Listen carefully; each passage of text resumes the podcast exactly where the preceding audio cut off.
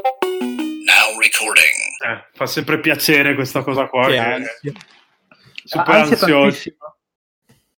Cioè, allora, questo qua tecnicamente è il secondo episodio, il secondo, eh, episodio, ciaone, il secondo tentativo di registrazione su- sul serverone Discord eh, Game Romancer dove il canale vocale si chiama Bestemmia Libera, però non bestemmiamo assolutamente, noi siamo brave persone. No, no. Non so- eh, dico che è il secondo, però ci sta che magari esca prima del primo, perché l'argomento è un po' più interessante, un po' più di attualità e insomma, insomma comando io non mi rompete il cazzo. Cui, porco- Porco spino. Niente, comunque volevamo parlare del, vis- visto che ti stronzi qua nel gruppone, che dopo, dopo introdurrò i presenti, ma per ora faccio l'introduzione assolutamente poco professionale, tanto mica una puntata seria di Game Romancer, che già non è serio come, come prodotto per i cazzi suoi. Comunque niente, sic- siccome continuava a venire fuori questa notizia che la Francia ha deciso di far causa a Valve e apparentemente ha vinto stranamente per essere la, la Francia che vince qualcosa non succedeva da, da millenni questa storia, però ok. E insomma, o, o- o Valve per mettere la rivendita di, di copie usate tramite Steam oppure gli aprono il culo. Siccome sta cosa continuava a tornare fuori, la gente aveva necessità di parlarne, ho detto, vabbè, proviamo a registrare, vediamo cosa viene fuori. Qua con me ci sono il nostro avvocato, Oh, eh, cazzo, contento, fresco di laurea, tra l'altro. sì. Ma adesso sei doppio dottore o, dott- o super dottore? Nel senso era una magistrale o un'altra triennale? No, era, era una tri- la prima triennale. Cioè. Ah, non eri laureato finora, pensavo... Eh, no, eh, sai, a 23 anni è un po' difficile. Con quanto sei uscito? Eh, devono darmelo il voto definitivo, però praticamente... Devi ancora essere proclamato, quindi. Sì. Quindi non sei ancora dottore. No. Potrebbe succedere devo- qualsiasi cosa. Devo morire, devo prendermi un infarto la- al volo per essere Beh, allora, cioè, programmato. nel senso, la, la media ponderata la sai, quindi probabilmente... La almeno- media, eh, mi presento con 98, massimo 103 posso prendere. Quindi Oh, secchione, secchione, sei una merda, collaboratore di giustizia. Una merda, ma anche senza il 106. Quindi, cioè, Comunque, eh, in casi normali direi l'avete sentito e c'è anche il buon Davide Pigiamino Viarengo, però in realtà è la Dottor prima Tempesta. Eh, Dottor Tempesta no, è un, è un nickname troppo figo, quindi te lo proibisco. No, è troppo bello. Tu, al massimo puoi essere Dottor Pigiama, se vuoi. Dottore ipertrofico pigiama. Comunque sì, eh, que- que- questa qua è la voce di quello che sul gruppone rompe un sacco il cazzo, dice stronzate, viene blastato a ripetizione da tutti. E con noi abbiamo anche i- lo sverginatore Garage Gamer eh, Jacopo. Sì. È lo sverginatore appunto perché è stato il primo a, a fare roba sul crowdsourcing, o come cazzo si pronuncia, poi lupo... Poi lupo si se- Crowdsourcing. Lu- lupo puppamelo, io lo pronuncio come mi pare. Crowdsourcing. Tanto, tanto non ascolterai mai questa puntata perché sei una merda, lupo di merda. ecco, perfetto. Censurami sto cazzo, lupo. e poi c'è, c'è anche il nostro Vincenzo Lighting, eh, cose a caso, che una- un altro tizio che scrive cose non retribuito su, su Game Romancer. Non facendo parte di Game Romancer, tra. Cioè, nel senso, non, non essendo nel cast di quelli che scrivono i, i post tutti i giorni. Perché poi, come dico sempre, Game Romancer in realtà sono po' tutti quelli che ci partecipano, ma super cazzole filosofiche. Sto parlando da un sacco, che dite iniziamo? Perché abbiamo fatto l'intro più lungo della storia e mi sono rotto i coglioni da solo. Sembravi lanciatissimo, quindi mi sembrava brutto interromperti. Pensa che uno sto improvvisando tutto, due di solito improvviso. Eh, Mi ha fatto anche abbastanza cagare, secondo me. Eh, Purtroppo non c'è neanche il montaggio perché me lo devo fare da solo e non lo farò perché sono pigro. Metterò la sigla all'inizio, la sigla alla fine e E andremo a e fanculo. via. E e censurerò, e censurerò le bestemmie tipo questa porco. Però Perfetto. spero di Tra l'altro credo si sia censurata da sola perché io ho, no, ho smesso di sentirti. È che laghi un pochino. Esatto. Eh, siete voi che non siete all'altezza de- delle parole. Tutto fascio. Dai, comunque se qualcuno mi dia il cambio, introduca la cioè, fa- fa- fate il mio lavoro che non c'ho Ma allora, ehm, vabbè, svergino è il mio compito e quindi Vai. dir- direi Vai, che vado io. Eh, sul, sul gruppone è partita una discussione a più riprese eh, su questo argomento che credo che sia molto interessante perché in realtà ci sono due temi che abbiamo sviscerato, uno a lungo e l'altro eh, molto, molto meno, e partirei proprio da quest'ultimo. L'altro molto meno perché ci siamo messi a offendere Davide. Chiaro, chi- chiaramente. E io partirei proprio da questo, da questo secondo argomento, che è eh, la, la, funzione del DRM.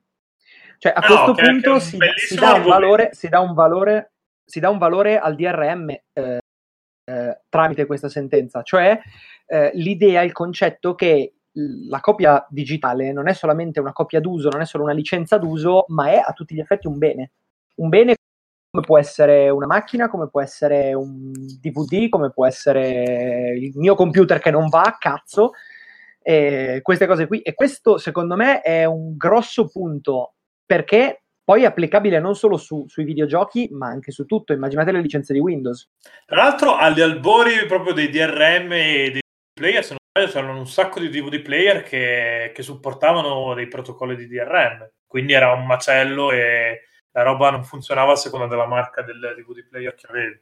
Quindi in realtà sia un po' un ritornare indietro di, di 15-20 anni. Su. Infatti, per me, poi complessivamente è, è, proprio così. Cioè, in realtà, questa sentenza non è un andare avanti, ma è un tornare indietro. Questo è il mio, è, è il mio concetto. Secondo me, ancora una volta, la giurisprudenza si cappotta da sola perché è fatta da persone che non conoscono la tecnologia, che non vivono la tecnologia.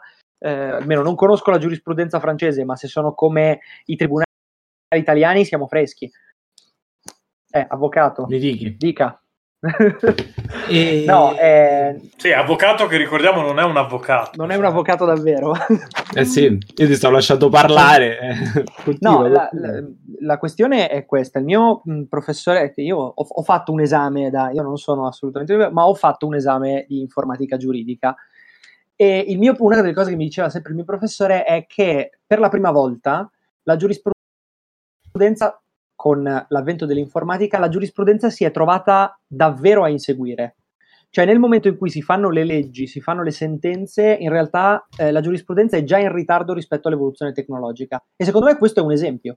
Questo è un chiaro e esempio. Tra l'altro è può... un concetto che si applica a qualunque cosa si mette in concorrenza con la tecnologia, perché la tecnologia sì. è talmente veloce da gira indietro, guarda il futuro. Fare una battuta. L'unica cosa che supera eh, la tecnologia sono soltanto i videogiochi. I videogiochi hanno bisogno, sono più avanti rispetto a quanto effettivamente eh, adesso, adesso, a me spiace darti una brutta notizia, ma i seguono la tecnologia, ma i pensieri dietro i videogiochi sono più avanti. No, no, i videogiochi sono tec- non è che seguono, la vi- i videogiochi sono eh, gli strumenti, capisci al volo? Eh, no, no, eh, dai, eh, eh.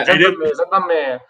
Eh, eh, hai eh, detto una stronzata. Ma, ma non dire cagate. Ma non dire Tirati del tuo antro polveroso. Ma non dire cagate. e comunque l'argomento è molto interessante, quello del. Um, insomma, questo di, della, della sentenza della, della corte francese. E, però crea un problema perché comunque si tratta di uno store digitale e non fisico, quindi prevedere la provenienza di, um, di codici, di questi codici che fondamentalmente non sono oggetti fisici, ma sono a tutti gli effetti dei, um, delle chiavi di accesso momentanee, per quanto alla fine sono a vita, sono chiavi di accesso momentanee a un servizio che se viene tolto, viene tolto a tutti gli utenti. Sono licenze. La... Comunque, sono licenze. In due parole, senza che sono licenze. Sulle, da, da ah, chiavi di accesso si chiamano key per un motivo, mica perché per bellezza, eh. Comunque, ehm... Io, io, quante botte voglio darti da 1 a 27? 28, sì. anche 30 sì, forse. Eh sì, è l'età tua, quindi ci sta. No, no, eh, vaffanculo. Aggiungere anni così. Vabbè, io, ho 16 anni, io ho 16 anni, stai bullizzando sì, dai, tre, dai 30 è un attimo, eh, Pietro.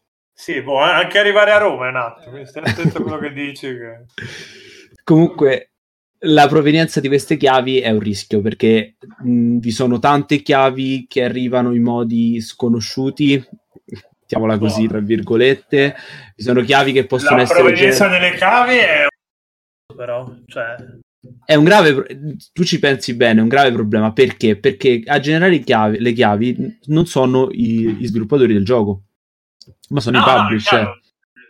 Tendenzialmente se c'è un publisher sono, esatto. sono i publisher. Quindi nulla vieta al publisher di creare tanti account diversi, riscattare la chiave e vendere la chiave senza avvertire uh, gli sviluppatori, senza dichiarare la vendita agli Ma sviluppatori. Che, Questo cioè, viene già fatto. Eh, sì. Però cioè, se stiamo combattendo dall'altra parte gli store digitali legali da una parte, questa cosa aumenta il problema no, beh, migliora chiaro, il problema. Certo. Soprattutto okay. perché riesci a monetizzare ancora più velocemente perché esatto. non devi esatto. aspettare che qualcuno te, te, le compri al prezzo di cioè a un prezzo inferiore a quello di mercato ma scendi veramente un sacco nel senso poi esatto quindi aumenti se, un puoi veramente problema. metterle in vendita a prezzi tempesta 77 approved ed è, ed è un macello eh, questo è un grave problema perché aumenti la vendita di chiavi illegali possibili sapete invece a me eh, per prima un'altra questione. Ora, come, molti, come tutti i presenti, penso di essere cresciuto, insomma, attraverso i supporti fisici, anche su PC, dove oggi sono quasi un miraggio, sono una, una reliquia del passato, delle vestite ormai quasi scomparse. E, ricordo per esempio che c'era la possibilità di, no, attraverso una patch, attraverso qualche procedimento informatico che a me non era ben chiaro perché a farlo era mio zio, eh, per far partire il gioco senza bisogno del CD di installazione. In qualche modo era possibile riprodurre il gioco senza il suo supporto, cosa che di per sé dava, apriva alle, alla possibilità di, attraverso una singola copia, di riprodurre quello stesso titolo su più Uh, dispositivi diversi. Eh, boh, sì, sì, ma era una cosa super frequente. Tu installavi il gioco, dopodiché il disco non serviva più. Alcuni giochi ti permettevano di scegliere se fare un'installazione 100% e quindi renderti completamente indipendente dalla, dal disco, oppure altri invece ti, ti, ti, fa, permet- cioè, ti facciano scegliere se installare tutto o installare solo una parte, comunque tenere il disco dentro.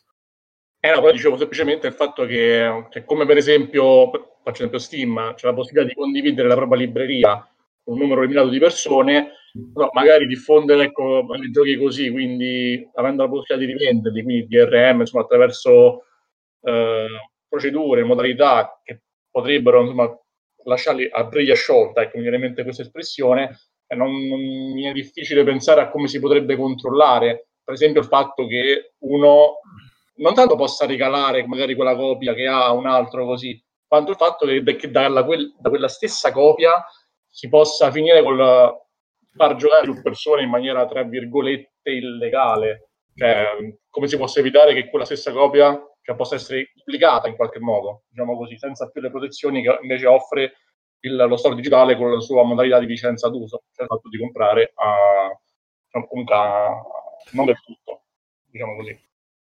Allora, io, io, io, faccio outing e dico che appena letta la notizia ero tendenzialmente favorevole. Ho detto, boh, basta tracciare alla fine il valore del, della key quando l'acquisti e rivenderla al minimo tra il valore di mercato attuale e, e il valore a cui hai speso i soldi, fondamentalmente.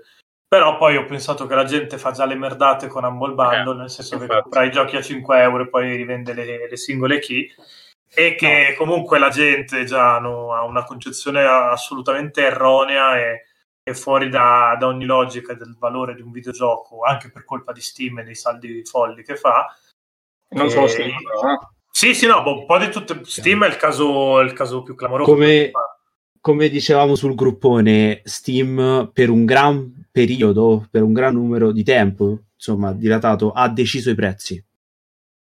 Non c'è un cazzo a dire su questo. Se Steam faceva uno sconto, lo facevano tutti. Diciamo che più nello stesso periodo. È l'influenza. È l'influenza. No, è l'inf- eh, quindi fondamentalmente caso, sì, decide. Eh. Steam è comunque uno dei colpevoli principali nella, me- nella mercificazione de- dei videogiochi come prodotto proprio. Su, su PC, eh, su PC comunque, sì, soprattutto chiaro, su sì, PC. Chiaro. Il problema è che appunto su console si sta inseguendo e bene o male siamo lì, eh, nel senso si spende un po' in più durante i saldi, ma non così tanto in più. Eh, chiaro, non si arriva agli eccessi di chi vuole risparmiare un sacco andando a comprare le key su, su store di dubbia provenienza, però comunque cioè, c'è il fatto di avere saldi continui ha portato a una svalutazione dei videogiochi e a una disuccazione della gente che non compra più a prezzo pieno. Tante persone lo trovano folle e ti prendono anche per il culo se spendi 50, 60, 70 euro per un gioco. Una roba del genere fa, fa esplodere ancora di più questo fenomeno. No, più, più che altro, secondo me, la problematica è anche che, appunto, non essendo uno store fisico, una, una, persona tende a comprare quella che costa meno, cioè quella usata, perché la copia usata, che è una, una copia digitale, è tale e quale a una nuova. Quindi mh, mm, cioè, perde anche un po' di senso. Io non, non mi conviene più comprarmi una, una, key digitale nuova se ovviamente non vado a supportare il, il, lo sviluppatore, eccetera, eccetera. No, cioè, no, beh, sì, al di là del discorso etico, chiaro, se fai solo i conti in tasca ti conviene l'usato. Esatto o l'unica maniera forse che hanno i sviluppatori è inserire una, un botto di microtransazioni nel gioco per poter monetizzare in qualche modo anche dalle key usate, che poi va a influire comunque sull'esperienza di gioco. No, ma eh, in, realtà, in realtà non è solamente questo, cioè in realtà cambia proprio completamente il paradigma. Eh, ragazzi, rendetevi conto che eh, con questo tipo di, di modo di vedere, qui non è più il publisher che genera la key, e la mette a disposizione tramite lo store online. Diventa una sorta di oh, media world delle chiavi. Perché concettualmente a questo punto, se la chiave diventa un bene fisico, perché viene equiparato a un bene fisico, a quel punto eh, il, il, meccanismo diventa perfetto. Io, publisher, vendo a Steam eh, 10 milioni di chiavi, per dire perché sono un AAA e posso permettermi 10 milioni magari no, ma un milione di chiavi. Steam avrà a disposizione un milione di chiavi che farà girare. Il piccolo sviluppatore quante chiavi potrà vendere a Steam? Quanto sarà interessante per Steam comprare le chiavi da un piccolo, di, di un piccolo prodotto, di un prodotto di nicchia? Perché questo è il concetto. Perché la chiave diventa un bene fisico, cambia, è, uno stravolgimento, è per questo che secondo me è una puttanata gigantesca, perché è uno stravolgimento, è uno stravolgimento completo. Messa così mette un, un tampone un sacco di merda che esce e danneggia tutti gli altri, però. Quindi non, non è... Cioè, è un 70% negativo, 30% certo, almeno ci, Steam, ci Steam potrebbe decidere i, i di lo stesso paradigma, lo stesso meccanismo, ma a questo punto, a questo punto eh, lei avrebbe molto, cioè lei eh, infatti, vabbè, comunque, Steam, Steam uh, o, o, Valve comunque potrebbero decidere di mantenere lo stesso identico uh, sistema e lo stesso identico modo, quindi sono i publisher che, chiam- che, che, che, caricano le chiavi, ma a questo punto il ricarico dovrebbe essere maggiore, a meno che, a meno che Steam uh, non preveda, come prevedeva per le carte, per, o comunque come prevede per il mercato adesso, di applicare una piccola tassa, una piccola fee sulle transazioni tra privati il che, ancora, il che, sarebbe ancora, peggio perché Steam andrebbe a incrementare il proprio mercato interno, a incoraggiare il proprio mercato eh, interno. No, no, no, infatti per, per Valve potrebbe essere, potrebbe essere un sacco... Eh, quello esatto. che, fa, che faceva anche GameStop ti spingeva a comprare l'usato perché loro sull'esatto avevano marginalità più alte. Posto che Steam ha già molta più marginalità già Vabbè, certo. nuova rispetto a un negozio tradizionale perché Media, Media World col cazzo che guadagna, e anche GameStop no, cazzo no, che guadagnano il 30% no. da ogni vendita. Ma poi non ha, ma poi non ha, non ha, un, non ha bisogno di avere magazzino, non ha le scorte. Comunque, quindi... Sì, allora, sì, sì, no, beh, chiaro, ha un sacco senso, di, di eh, Potrebbe però proprio... seriamente essere davvero un problema questa cosa. Allora, questa qua è potenzialmente una soluzione al problema della discoverability, ma è una soluzione sbagliata perché appunto rischia di esploderti in faccia in 10.000 modi. Uno, perché si va a svalutare ancora di più un prodotto che già la gente percepisce come di scarsissimo valore se non nullo. E due, perché appunto Valve ancora di più il coltello dalla parte del manico e proprio nel momento storico in cui sta iniziando a mancare un po' la terra sotto i piedi per via della concorrenza di Epic. Adesso e poi, e poi, per inciso, e poi per inciso, è vero che i launcher sono comunque, cioè comunque i negozi digitali eh, sono comunque pochi, gli attori del mercato sono pochi e sono tutti tendenzialmente molto grossi, eh, però eh, tu a questo punto obblighi, obbligheresti, esattamente come per il famoso articolo 13 eh, della legge sul copyright eh, approvato qualche qualche, mese fa, eh, tu a questo punto obblighi tutti, perché non puoi farlo solo su Steam, non può essere una sentenza ad personam, quindi obblighi tutti no, no, gli store, dai più grandi ai meno grandi, a, li obblighi a prevedere un, un proprio mercato interno.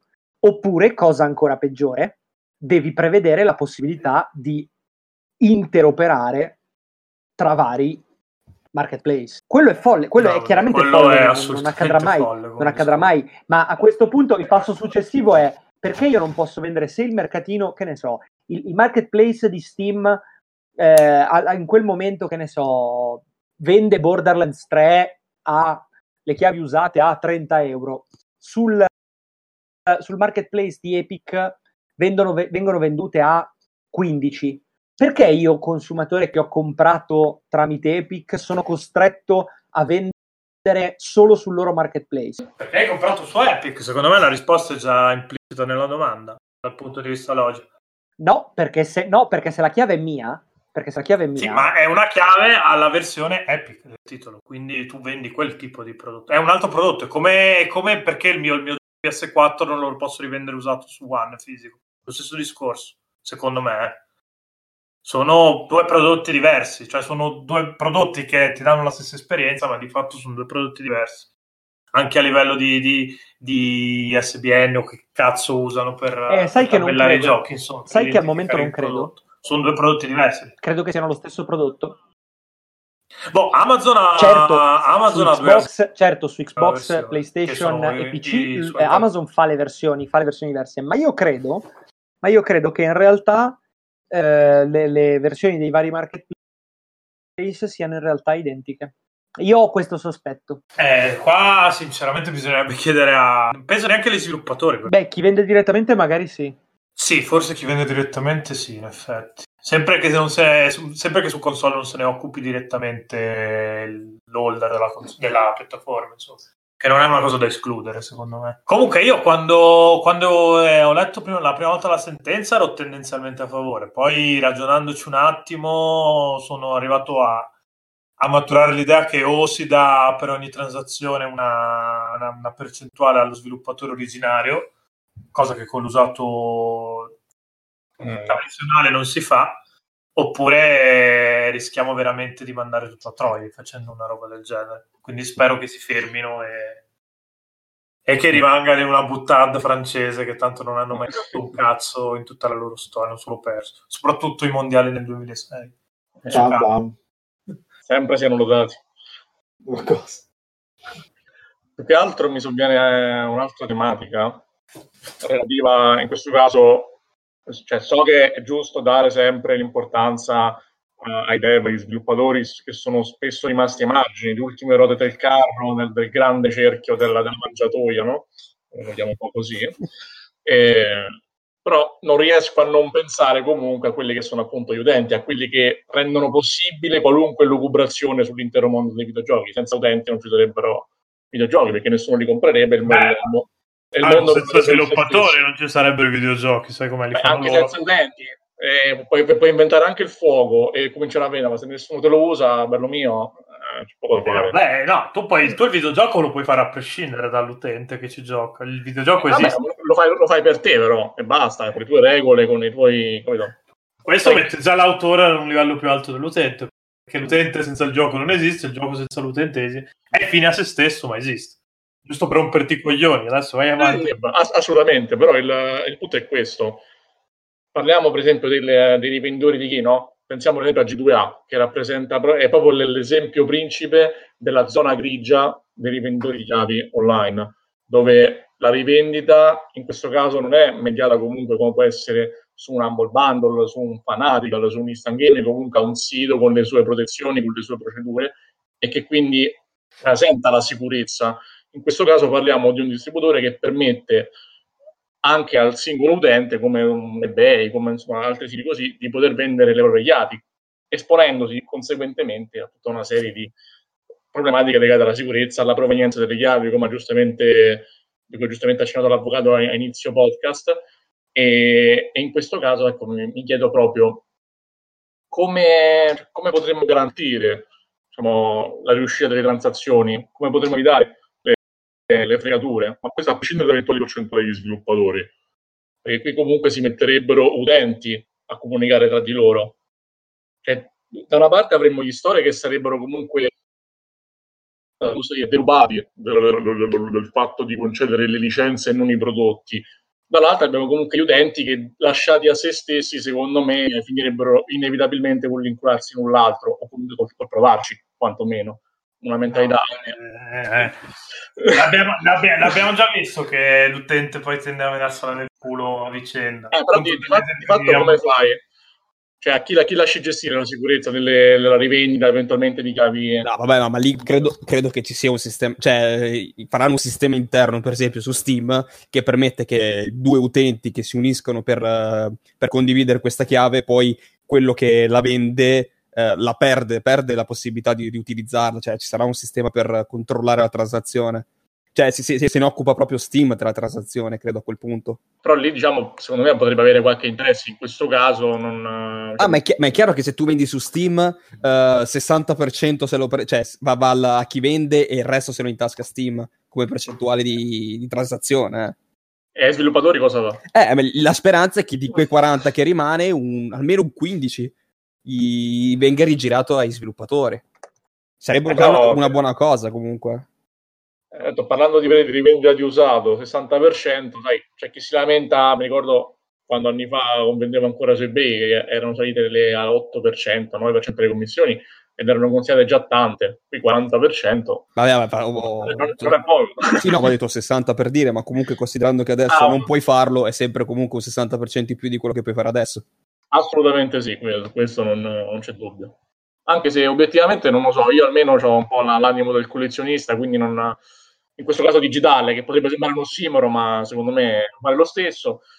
Non, non riuscirei a rivendere personalmente i giochi, no, io personalmente. Poi non so se qualcun altro potrebbe essere. Beh, in, realtà, se, in, realtà, se, uh, sono arrivati a, a, questa sentenza, in teoria eh, il, il ragionamento che fai tu sul collezionismo digitale ha assolutamente senso perché vuol dire che c'è effettivamente gente che eh, considera il digitale alla stregua del fisico e quindi che si possa effettivamente creare una libreria, anche se digitale, uh, a livello collezionistico, anche con copie, per esempio, mh, mm, con key non più disponibili all'acquisto, perché ci sono key non più disponibili all'acquisto. Sì. Anche, anche questo potrebbe rientrare nel concetto di collezionismo Uh, come appunto è il collezionismo effettivo fisico. Questo però crea un problema anche dal, da un lato, perché il collezionismo fisico sappiamo che è un mercato molto particolare, molto mh, a volte di nicchia, a volte no,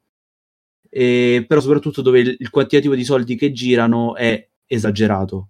Nel caso del collezionismo digitale, con copie che non possono essere più comprate, secondo voi come funziona? Come un più o meno come il fisico, cioè si, si alzeranno i prezzi rispetto sì, sì, normale. Si alzano a manetta i prezzi.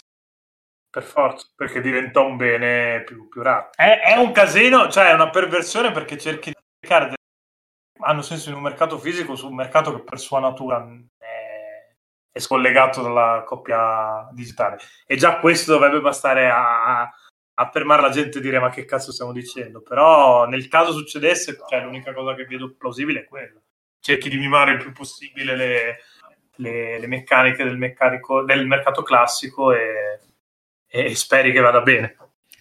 Ma, ma, poi sono 15 anni che le cose funzionano, devo arrivare i francesi a rompere Come i coglioni. Come... Cioè, che cazzo.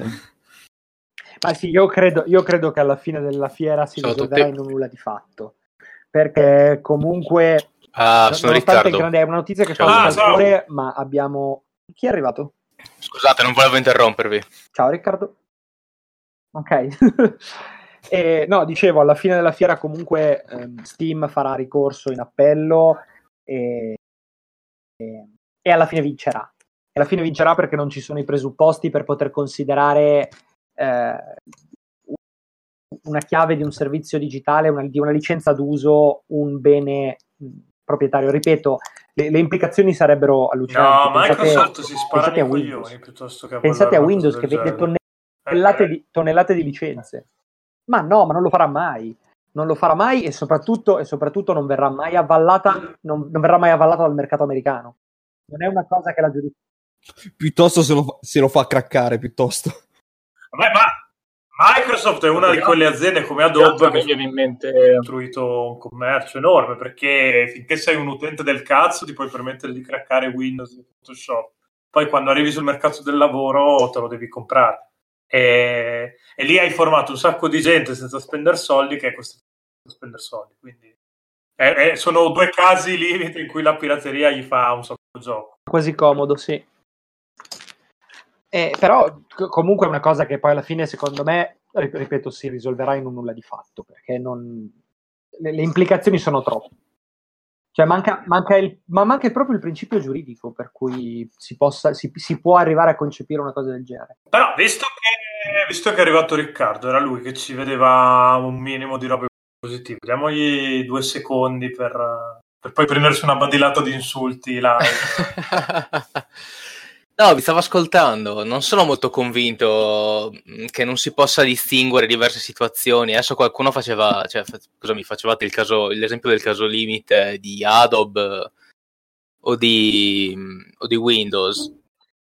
Uh, comunque qua c'è una distinzione tra sistemi operativi e software che comunque uh, potremmo dire sì che appartengono alla, grande, alla, stessa grande categoria, però non mi sembra il caso di metterli all'interno della, eh, degli stessi, diciamo, sottocasi giuridici. Quindi sì, sì, facciamo un discorso più, più sui giochi, in effetti. Eh, se parlassimo, ma va bene anche fare di software, nel senso, Adobe alla fine, perché uno, uno, che ha finito di lavorare e sta andando in pensione non possa decidere di rivendere la propria licenza ad Adobe. Eh, c'è qualcun altro, scusate. Mm Mm, ovviamente bisogna capire un po' come potrebbe funzionare esattamente la questione. Qualcuno provava, proponeva di fare un, un contatore di ore, diciamo, di massima. Potrebbe essere un contatore non all'utente primo, ma dal, dal secondo utente in poi. Se lo rivendo, so che lo sto rivendendo per massimo un totale di ore e quindi lo pago di meno per il semplice motivo che invece di essere un diritto indefinito, ovviamente è collegato alla licenza piattaf- di una determinata piattaforma, eh, lo vendo come un diritto finito e di conseguenza, poi non lo so eh, se può funzionare per carità.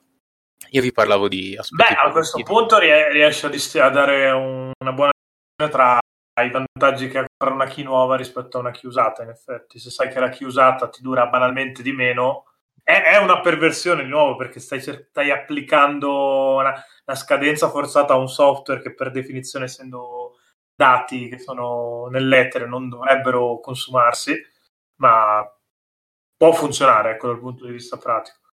Non so quanta gente sia disposta a spenderci soldi però per una roba del genere. Sai, però anche dire che il software sono soltanto dati è vero fino a un certo punto, nel senso che comunque anche il software invecchia, c'è, c'è un motivo no, se gli aggiornamenti, quindi... Il software, no, eh, il software invecchia, invecchia, anche molto più velocemente di tanti prodotti tradizionali, perché uno sgabello non invecchia velocemente quanto un videogioco. No, quello no.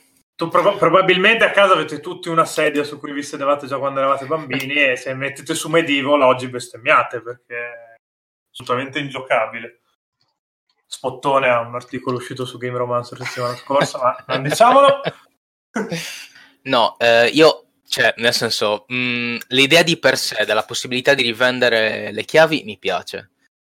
Eh, perché comunque, nel senso, al momento l'unico vero vantaggio del digitale qual è? Che non ti prende spazio in libreria. Eh, perché... No, tendenzialmente non... tende a costare anche meno, però.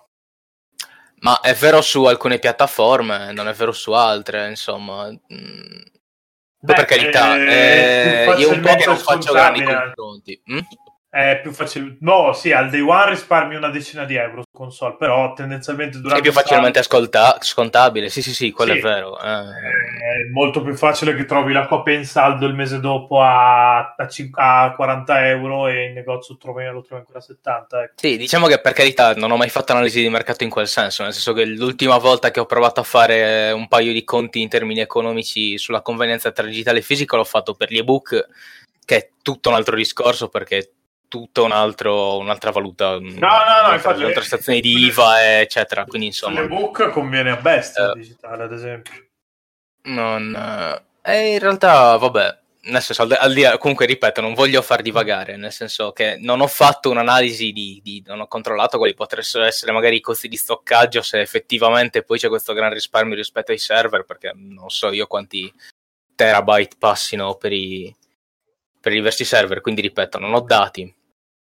Eh, però mh, mm, onestamente non capisco perché non dico che si debba fare, però non si possa ragionare sul fatto che eh, visto che già il, il, software digitale di per sé, essendo legato alla distanza della piattaforma, comunque ha come scadenza naturale la vita della piattaforma, non si possa pensare, attenzione, i giochi fisici eh, anche loro hanno delle scadenze naturali, però nel senso non si possa pensare anche semplicemente di, di, di mettere su un mercato dell'usato all'interno del quale si possono muovere i clienti senza abusare. Ovviamente è un discorso così ipotetico, magari non si può fare. Eh, mi, mi, piacerebbe. Di conseguenza pe- provo a proporre quelle che mi sembrano delle soluzioni ragionevoli. Ricordiamoci che Steam già lo faceva. Sì, quando permetteva di vendere i giochi, porca puttana, quando hanno tolto non me ne sono accorto.